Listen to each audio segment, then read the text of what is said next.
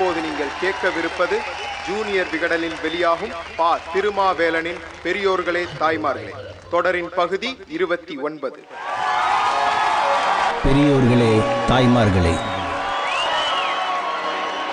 சென்னை மாகாணத்தில் பயங்கரவாத இயக்கம் என்பது இறந்து பிறந்த குழந்தை என்று அன்றே சொன்னார் பாரதியார்.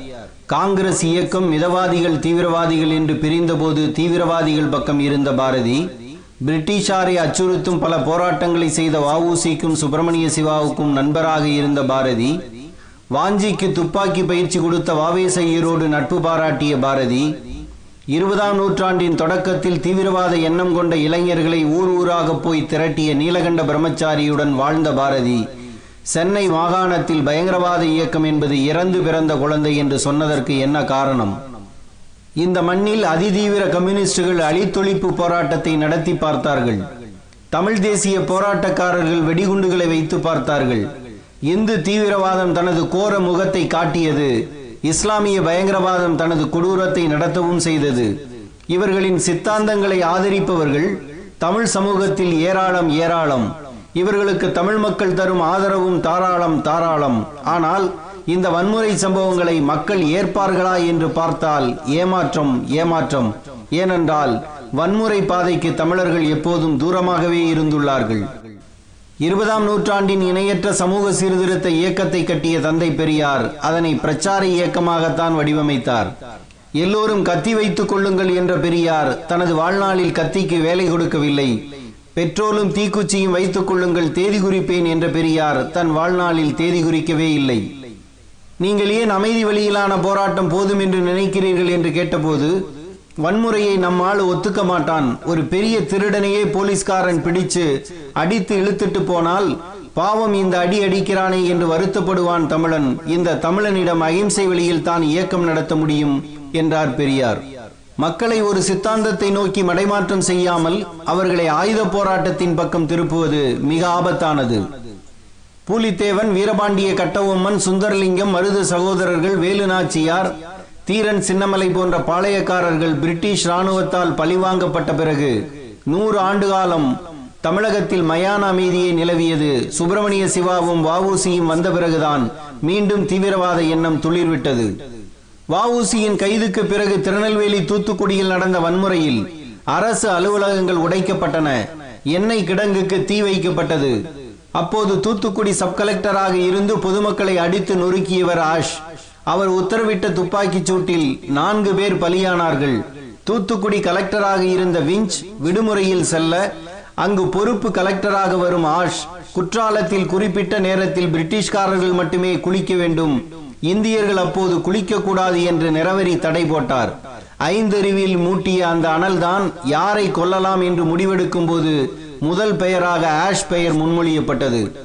தமிழகத்தில் எங்கெல்லாம் தீவிரவாத இயக்கங்கள் உள்ளன என்று மாகாண அரசு மாவட்ட ஆட்சியர்களுக்கு கடிதம் எழுதி கேட்டபோது திருநெல்வேலி ஆட்சியர் மட்டும்தான் இங்கு அதுபோன்ற ரகசிய அமைப்புகள் நிறைய செயல்படுகின்றன என்று கடிதம் எழுதினார் என்கிறார்கள் ஆய்வாளர்கள் சிவசுப்பிரமணியமும் ஆ. இரா. வெங்கடாச்சலபதியும். எனவே இந்த அமைப்பினர் நடமாற்றம் பொது சாவடிகள் நூலகங்களில் தான் இருக்கும் என்று யோசித்த ஆஷ் அந்த இடங்களில் எல்லாம் சோதனைகளை அதிகப்படுத்தினார்.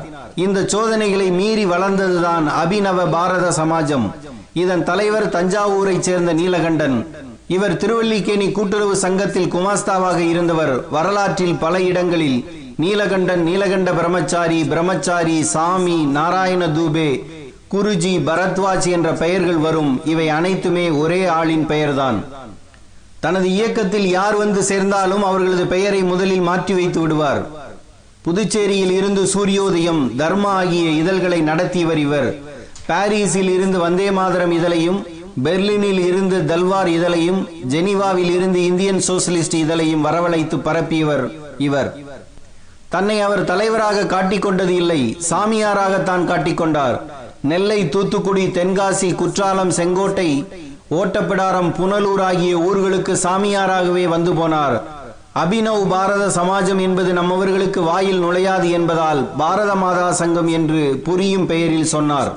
இந்த நீலகண்டனோடு கிருஷ்ணாபுரத்தைச் சேர்ந்த சங்கரகிருஷ்ணன் என்பவரும் இருப்பார். ஆஷை சுடும்போது வாஞ்சியுடன் மணியாச்சிக்கு வந்த இன்னொருவர் இந்த சங்கரகிருஷ்ணன் தான். நீலகண்டனை மகான் என்று அறிமுகம் செய்து வைப்பார் சங்கரகிருஷ்ணன். மகான் என நம்பி பேச ஆரம்பித்தவர்களின் எண்ணத்தை அறிந்து கொண்டு பேச்சு பிறகு அரசியலாக மாறும். விடுதலை ஆர்வம் இருப்பவராக இருந்தால் அவரை தன்னுடைய பூஜைக்கு வரச் சொல்வார். பாரத மாதா சங்கத்தின் முதல் கூட்டம் தென்காசியில் நடந்தது. மடத்துக்கடை சிதம்பரம் வீட்டின் மாவிலை தோரணம் கட்டப்பட்டது. உள்ளே லட்சுமி சரஸ்வதி படம். ஓரமாக காளி படத்துக்கு பூமாலை போட்டு முன்னால் குத்துவிளக்கு வைக்கப்பட்டது. தெருவில் செல்பவர்களுக்கு ஏதோ பூஜை நடக்கிறது என்று நினைப்பார்கள். உள்ளே உறுதிமொழி பத்திரத்தில் கையெழுத்து வாங்கி கொண்டிருப்பார் நீலகண்டன். வந்தே மாதரம் நாம் எல்லா வெள்ளையர்களையும் கொல்ல வேண்டும். இந்த சங்கத்தின் செயல்பாடுகளை வெளியிடக்கூடாது. இந்த சங்கத்துக்காக நமது உடல் பொருள் ஆவி அனைத்தையும் தியாகம் செய்ய வேண்டும். யார் ஒருவன் இந்த சங்கத்தின் ரகசியங்களை வெளியிடுகிறானோ அவன் நரகத்துக்கு போவான். மேலும் கோஷனை போல கொலை செய்யப்படுவான். நாம் இப்போது குடிக்கும் குங்குமம் நீர் வெள்ளையனின் ரத்தமாகும் என்று உறுதிமொழியை ஒவ்வொருவரும் வாசிக்க வேண்டும். ஒரு குடம் தண்ணீரில் குங்குமம் கலக்கப்பட்டு இருக்கும். அதை எடுத்து குடித்துவிட்டு தனக்கு வைக்கப்பட்ட மாற்று பெயரை அந்த உறுதிமொழி பத்திரத்தின் கீழே எழுத வேண்டும்.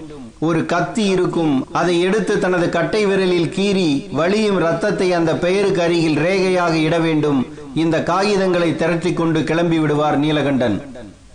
நான் ஒரு தேதி குறிப்பேன். அந்த நாளில் பிரிட்டிஷ் அதிகாரிகளை பல்வேறு இடங்களில் பல்வேறு தேசபக்தர்கள் சுட்டுக் கொள்ள வேண்டும். ஆயிரத்தி எண்ணூத்தி ஐம்பத்தி ஏழாம் ஆண்டு நடந்தது போன்ற ஒரு யுத்தம் தொடங்கப்பட வேண்டும் என்பதுதான் நீலகண்ட பிரம்மச்சாரியின் திட்டம். இதைத்தான் பிரச்சாரம் செய்தார். இப்படி உறுதிமொழி பத்திரம் எழுதி கொடுத்தவர்களில் ஒருவர்தான் வாஞ்சி. மணியாட்சியில் வெடித்ததை போல நூறு இடங்களில் ஒரே நேரத்தில் துப்பாக்கி வெடிக்க வேண்டும் என்று நினைத்தார் நீலகண்டர். ஆனால் அதற்கு முன்னதாக நீலகண்டருக்கும் வாஞ்சிக்கும் கருத்து மோதல் வந்துவிட்டது.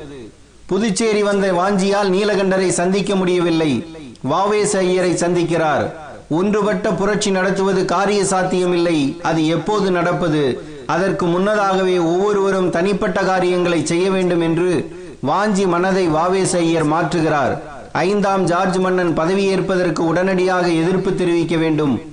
எதிர்ப்பின் அடையாளமாக ஆஷை கொல்ல வேண்டும் என்று பிளவுனிஸ் பிஸ்டலை கொடுத்து புதுச்சேரியில் துப்பாக்கி சுடும் பயிற்சியும் கொடுத்தவர் வாவேசையர் ஐயர் புதுவையில் இருந்து கால்நடையாக வில்லியனூர் பாகூர் வழியாக வந்து ஆற்றை கடந்து திருப்பாப்புலியூர் ரயில் நிலையத்தில் வாஞ்சியை நெல்லைக்கு வண்டியேற்றி விட்டார்கள் நாகசாமியும் கண்ணுப்பிள்ளையும்.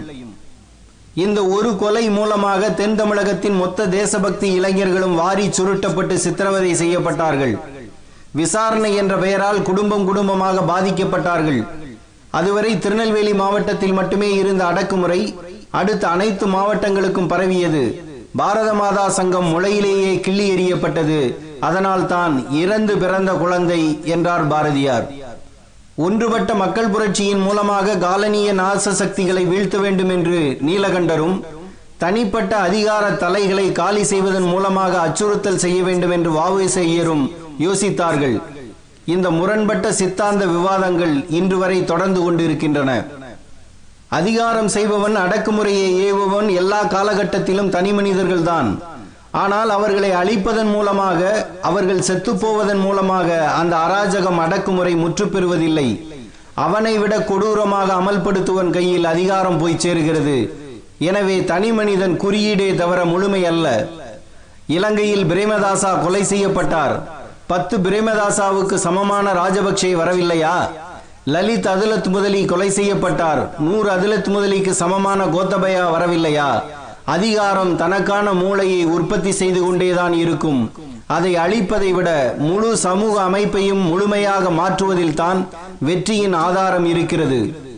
ஆள் கிடைத்தால் போதும் என்று வந்தவர்கள் அனைவரையும் தனது பாரத மாதா சங்கத்துக்குள் சேர்த்துக் கொள்ளவில்லை நீலகண்டர். சிலரை விலக்கினார். ஏன் இவர்களை சேர்த்துக் கொள்ள மறுக்கிறீர்கள் என்று கேட்டபோது வெறும் உணர்ச்சியை மட்டுமே கொண்டவர்கள் இந்த இயக்கத்துக்கு பயன்பட மாட்டார்கள் என்றார் நீலகண்டர். இவர்களைத்தான் மாவோ புரட்சிகர அவசர குடுக்கைத்தனம் என்றார். நாம் நமது மூளையை குளிர்ச்சியாகவும் சூடாகவும் வைக்க வேண்டும்.